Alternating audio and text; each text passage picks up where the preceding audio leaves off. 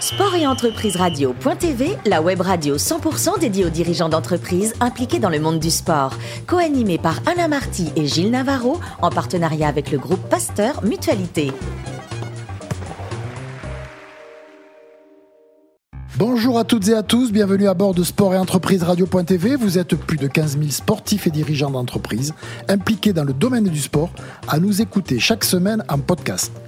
À mes côtés pour co-animer cette émission, le docteur Michel Cazogade, vice-président du groupe Pasteur Mutualité. Bonjour Michel. Bonjour Gilles, bonjour tout le monde. Aujourd'hui, nous recevons dans les salons de l'hôtel Madrigal Boulevard Pasteur un petit prince.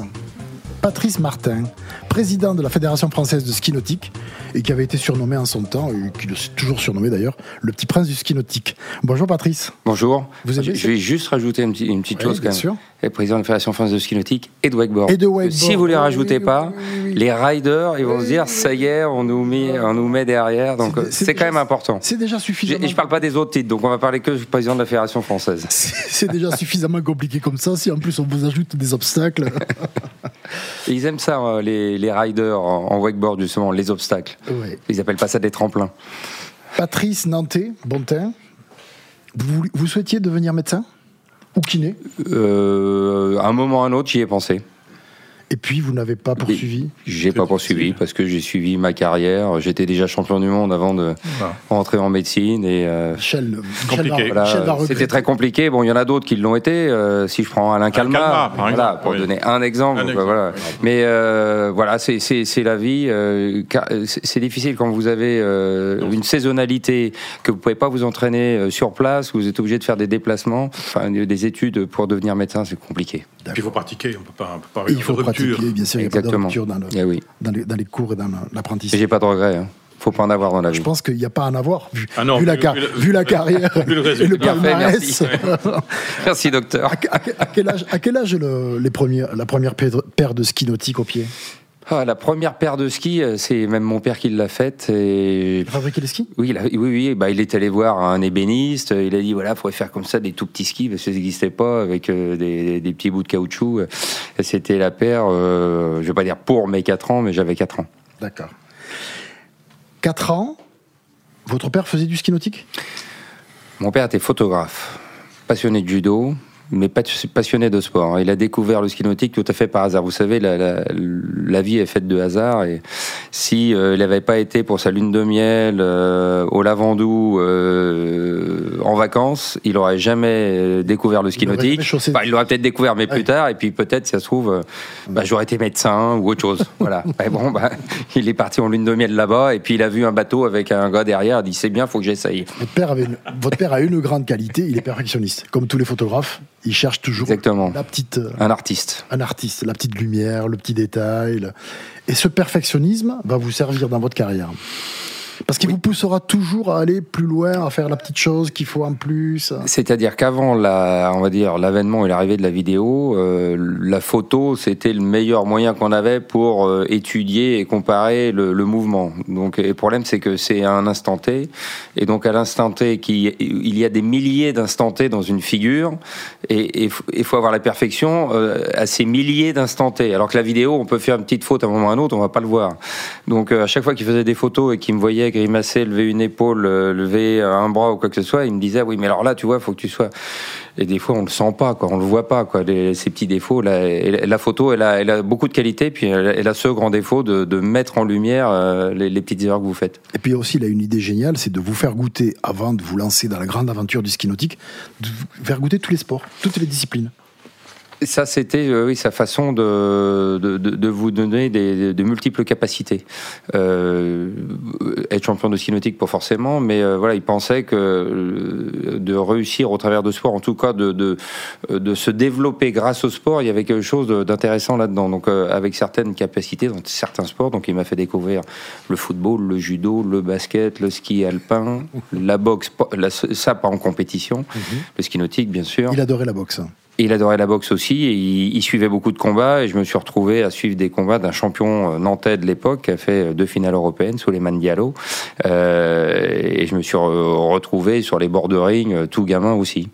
Cinq ans, première expérience sur les skis. Huit ans, première compétition. Oui, ça va vite. Ça va très vite, surtout parce que l'été, vos parents font la saison à la bolle. Aussi, qui font la saison à la bonne. Et donc pendant tout l'été, vous, vous êtes sur les skis, vous, vous faites. Bah, tout l'été, entre midi et deux, et le soir, euh, suivant euh, les marées, parce qu'on skiait beaucoup dans l'arrière-port du Pouliguen, qui aujourd'hui est complètement comblé parce qu'il y a des bateaux partout. Mais à l'époque, il n'y avait pas de bateaux. Donc quand il faisait beau, c'était calme et puis on skiait derrière. Les premières photos que j'ai de, de, de skieurs, là, à 4-5 ans, c'est justement dans l'arrière-port du Pouliguen.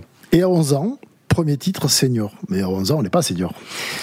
On n'est pas senior, mais euh, voilà, vous, vous, vous passez. euh, Il y a des cycles, je pense, dans l'évolution du sport, euh, mais, mais, mais, de- mais de l'homme, dans ses connaissances. Il y a, il y a- il y a des- périodes, il y a des cycles. Il faut, il faut euh, emmagasiner euh, plusieurs connaissances pour qu'à un moment ou un autre, boum, ça, ça fait boum, ça fait, ça fait boum dans la tête, et puis vous, vous trouvez une nouvelle technique.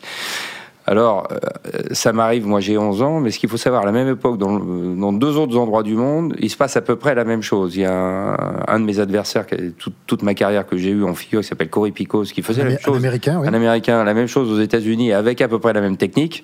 Et puis il y en avait un qui avait un petit peu d'avance sur nous, parce qu'il avait trois ans de plus, qui était un Vénézuélien, Carlos Suarez, qui et, et- et il faisait aussi à peu près les mêmes choses. Comment ça Et se fait qu'il y ait cette conjoncture de trois, cette trois éclosions euh, C'est le matériel? C'est euh, la technique, le matériel, l'entraînement, la, la, la vision que certains peuvent avoir sur la préparation euh, euh, d'entraînement physique, psychologique, euh, et chacun a amené son petit grain, un petit peu différent. Carlos Suarez, c'était la, folie et plein de nouveautés. Cory Pico, c'était plus les rotations, et puis moi, je pense de mon côté, c'était plus la préparation psychologique, même s'il y avait la technique aussi. J'étais pas le meilleur du monde. Hein. Cory Picos, à la même époque que moi, était le meilleur du monde. Je, je peux le dire aujourd'hui. À l'époque, j'aurais jamais dit. Hein. Ça, faut jamais faire de, de Faut fleurs jamais un adversaire. Mais je pense que en, en, per- en performance ultime, il était meilleur que moi. Euh, La chance que j'avais, c'est que psychologiquement, mentalement, j'étais plus prêt pour, que lui dans les grandes, dans, le- dans les grandes compétitions. Et 9 fois sur 10, je le battais parce qu'il savait que moi, je, je ferais la perf. Ouais. Voilà. Alors, à 11 ans, vous êtes champion de France senior. Vous battez le record de France, puisque on marque des points. Oui, exactement. Mais ce record n'est pas homologué parce que vous êtes trop jeune et vous n'êtes pas senior, en fait. Euh, pas senior. Alors là, c'est la grande bataille avec la fédération Qui qui commence. Qui euh, commence. qui avait déjà commencé un petit peu avant, si vous voulez. Et alors, il faut dire qu'à l'époque, le président de la fédération, c'était le dernier champion du monde euh, français existant. De- et donc toute la famille qui était de la famille du ski nautique, parce qu'il y avait trois familles, je ne peux pas donner leur nom aujourd'hui, ils existent encore. Ils Mais euh, voilà, ils se, ils se battaient entre eux pour avoir le pouvoir sur le ski nautique et voilà, fallait pas qu'il y en ait un autre qui arrive et puis quelque part, t'es plus le dernier champion du monde français, quoi. hein. Donc euh, battu- tout a été être fait pour vous par- retenir. Bah, il il l'a tout fait. Hein. Je- battu par un gamin de 11 ans, c'est dur, quoi, aussi. Oui, mais bon, c'était longtemps avant. C'était 1961. euh, Quand vous pensez que là, on est déjà en 75, euh, bon, faut, faut laisser passer le temps à passer. Mais euh, alors, il m'a empêché de faire les championnats du monde en 77, mais, mais bien lui en a pris. Vous savez, des fois, dans la vie, il y a des gens qui vous empêchent de faire des choses, et grâce à ça, Rendre service. vous vous, éclo- enfin, vous, vous, Oui. vous, vous- vous explosez encore plus la fois d'après. Donc c'est un peu ce qui m'est arrivé. J'ai pas fait champion du monde en 77. Bien m'en a pris à cause d'eux, Mhm. parce que j'aurais jamais été champion du monde en 77. J'aurais peut-être fini troisième ou quatrième. Corey Pico, a fait champion du monde, il a fini sixième. Suis- J'arrive en 79, euh, voilà, je suis tout nouveau, je suis vierge de championnat du monde et j'arrive et, je- et explosez. je bats les, les, champ- les records du monde, je bats le champion du monde en titre et voilà, la- la- la- l'histoire commence là. Alors, en 75, on vous met des, des pots de banane sous les skis. Oui. Mais en 76, vous rectifiez tout le monde parce que vous avez 12 ans, vous revenez, vous êtes champion de France senior et vous explosez le record de France de plus de 1000 points. Et Là, ils n'ont Ah, plus rien à dire. Là, il n'y a plus rien à dire, on peut rien dire. Bah, C'est-à-dire que la, la machine est en marche, quoi, si vous voulez. Un autre, euh, vous pouvez pas retenir euh, les, les- certaines choses, vous pouvez pas les retenir. Alors après, on va, on va éviter, on, on va pas donner tout le palmarès parce qu'on y passerait toute l'émission, mais c'est 12 titres de champion du monde, 34 titres de champion d'Europe, 26 records mondiaux, titres de champion de France, on sait même plus. Record, Plus de record- 50, mais bon. Ouais, plus de 50 Grave. titres euh, nationaux. Comment on vit ça quand on est gamin, quand on a 12, 13, 14, 15 ans et qu'on atteint, euh, qu'on atteint le, le- le- la plus haute marche du podium déjà Je vous aurais sûrement pas donné la même réponse quand j'avais 14, 15 ans Ouais. ou 16 ans. Ce qui Euh, m'intéresse, c'est de savoir aujourd'hui. Comment bah, Aujourd'hui, quand je vois les images, je, je me demande si c'est moi qui ai fait ça. Parce que quand vous voyez un gamin champion, bah, personnellement, ça, ça, ça, vous prend, ça Ouais, vous prend au trip. sûr. a un gamin champion, c'est extraordinaire. Et vous dites, euh, ouais, c'est moi qui ai fait ça. Mais il y avait euh, cette spontanéité, cette naïveté de l'enfant qui euh, voit pas la difficulté. Il y en avait pas d'ailleurs, parce que tous les jours d'entraînement, je le faisais. Mhm. Donc il n'y avait pas de raison que le jour du championnat du monde, je le fasse pas. Alors quand vous grandissez, vous commencez à, à étudier les choses, à, à vous poser les bonnes questions ou les moins bonnes, à vous dire oui, mais s'il fait, voilà, il y a l'autre, il fait ça, et puis il y a du vent, il n'y a pas de vent, le pilote, je le connais pas, le bateau. le- Et donc on, on- on- on- on se pose euh, plein de barrières, plein de problèmes. On se met Alors, des barrières, oui. on, se les met nous-mêmes. Mm. Euh, bon après, euh, faut travailler psychologiquement, ça ne va pas empêcher d'en gagner d'autres, mais on se rend compte que le stress arrive après. Ce jour-là, bien sûr, il y a le stress parce que c'est pas comme un jour d'entraînement classique, mais euh, dans ma tête, il n'y avait pas de raison que je fasse pas ce que je faisais tous les autres jours. Bien sûr. Alors en 75, en 77, on vous prive de championnat du monde, mais en 75, vous étiez allé à Londres voir les championnats du monde et voir ce fameux Vénézuélien qui écrasait la compétition de son talent. Il, voilà, il avait tout juste 16 ans. Mais dans l'œil de votre père et dans le vôtre, vous vous dites ça c'est bien, on est sur la bonne voie. On est sur la bonne voie. On travaille comme lui. Ce qui, ce qui fait, ce qu'on fait, euh, bah, c'est vrai qu'il y a quelques années d'écart, mais on fait les mêmes choses. Euh, on a, on n'a pas les trois ans euh, d'âge de retard. On a peut-être une année de retard, mais on n'en a pas tant que ça. Et donc après, on, travaille pour pour dire on va y arriver à un moment ou à un autre. 79, premier championnat du monde, premier titre mondial. Voilà. Et là, 15 ans? 15 ans. 15 ans. 15 ans. 15 ans et 173 jours, il me semble. Mon père avait compté. hein. Moi, j'ai pas compté.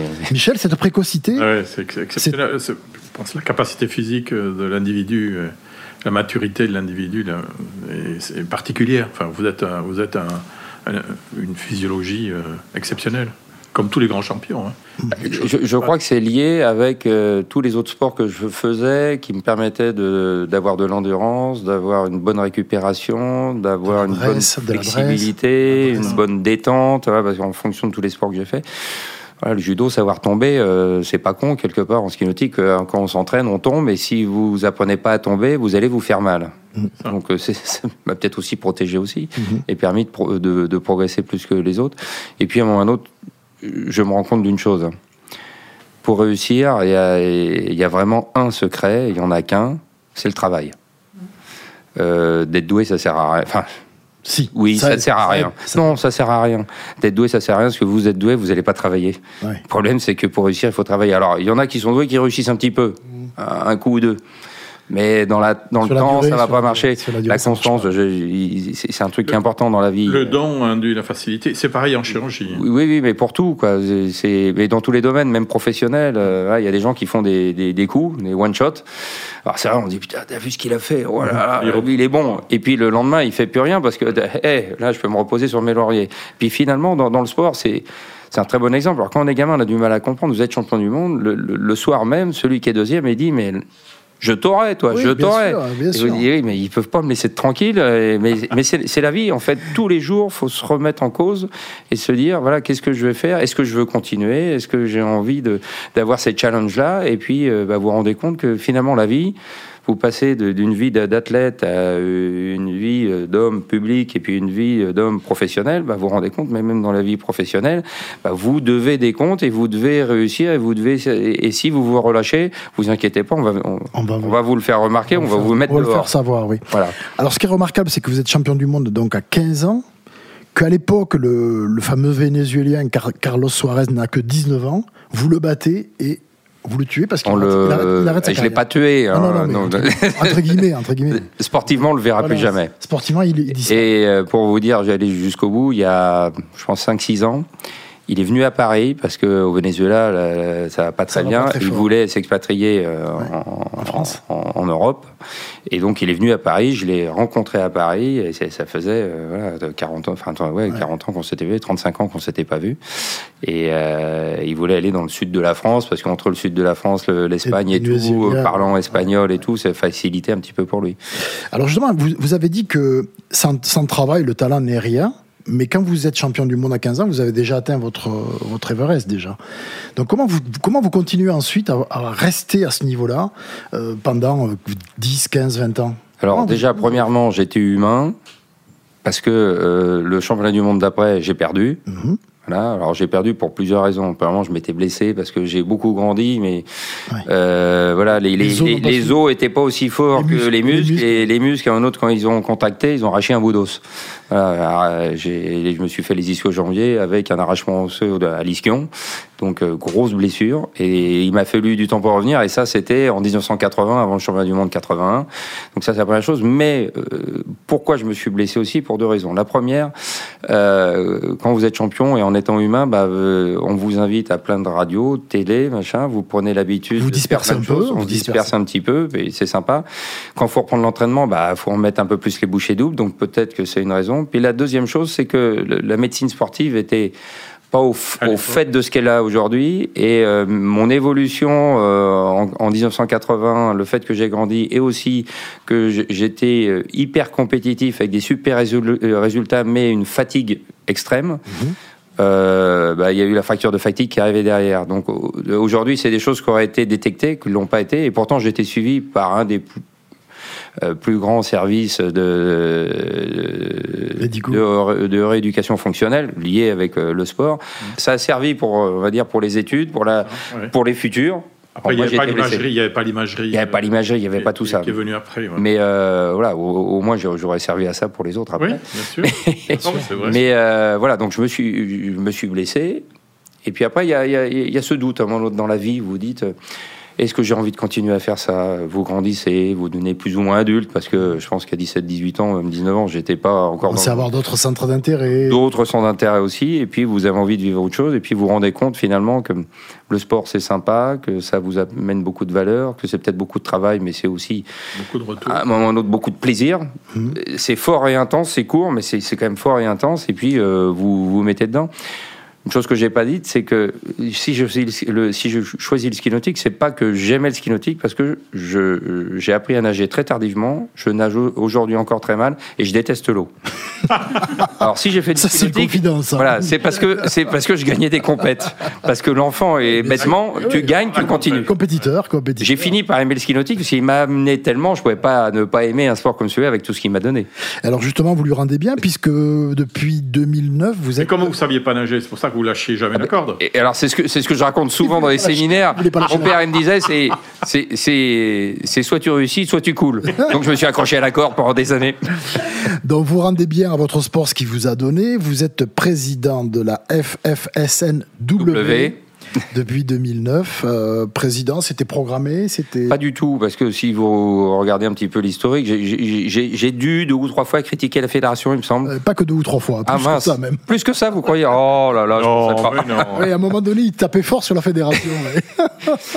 Et, et à un moment ou à un autre, euh, voilà, quand j'ai arrêté ma carrière, je me suis dit, il y a, il y a deux solutions. Non. Si tu continues à critiquer, faut t'engager ou faut arrêter de critiquer. Voilà. C'est bien, bravo. Exactement. Et, bien. donc je suis parti.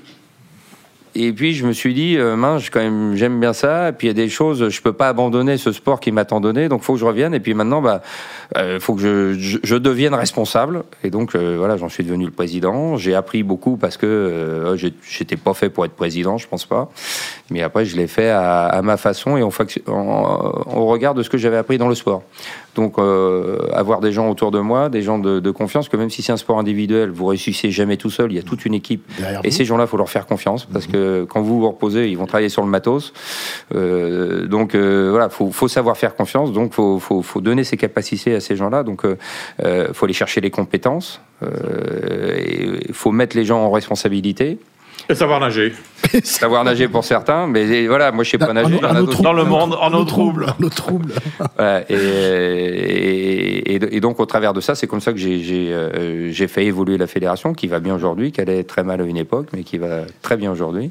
Et puis on a évolué dans les sphères en devenant président de la fédération européenne et puis vice-président du comité olympique. Donc ouais, je suis, quelqu'un de, je suis quelqu'un de comblé, mais euh, voilà, faut avoir toujours d'autres challenges. Mmh. Donc on, on travaille maintenant sur l'évolution du sport, sur euh, voilà ce que doit être le sport demain. Il y a des grandes questions aujourd'hui avec le Covid.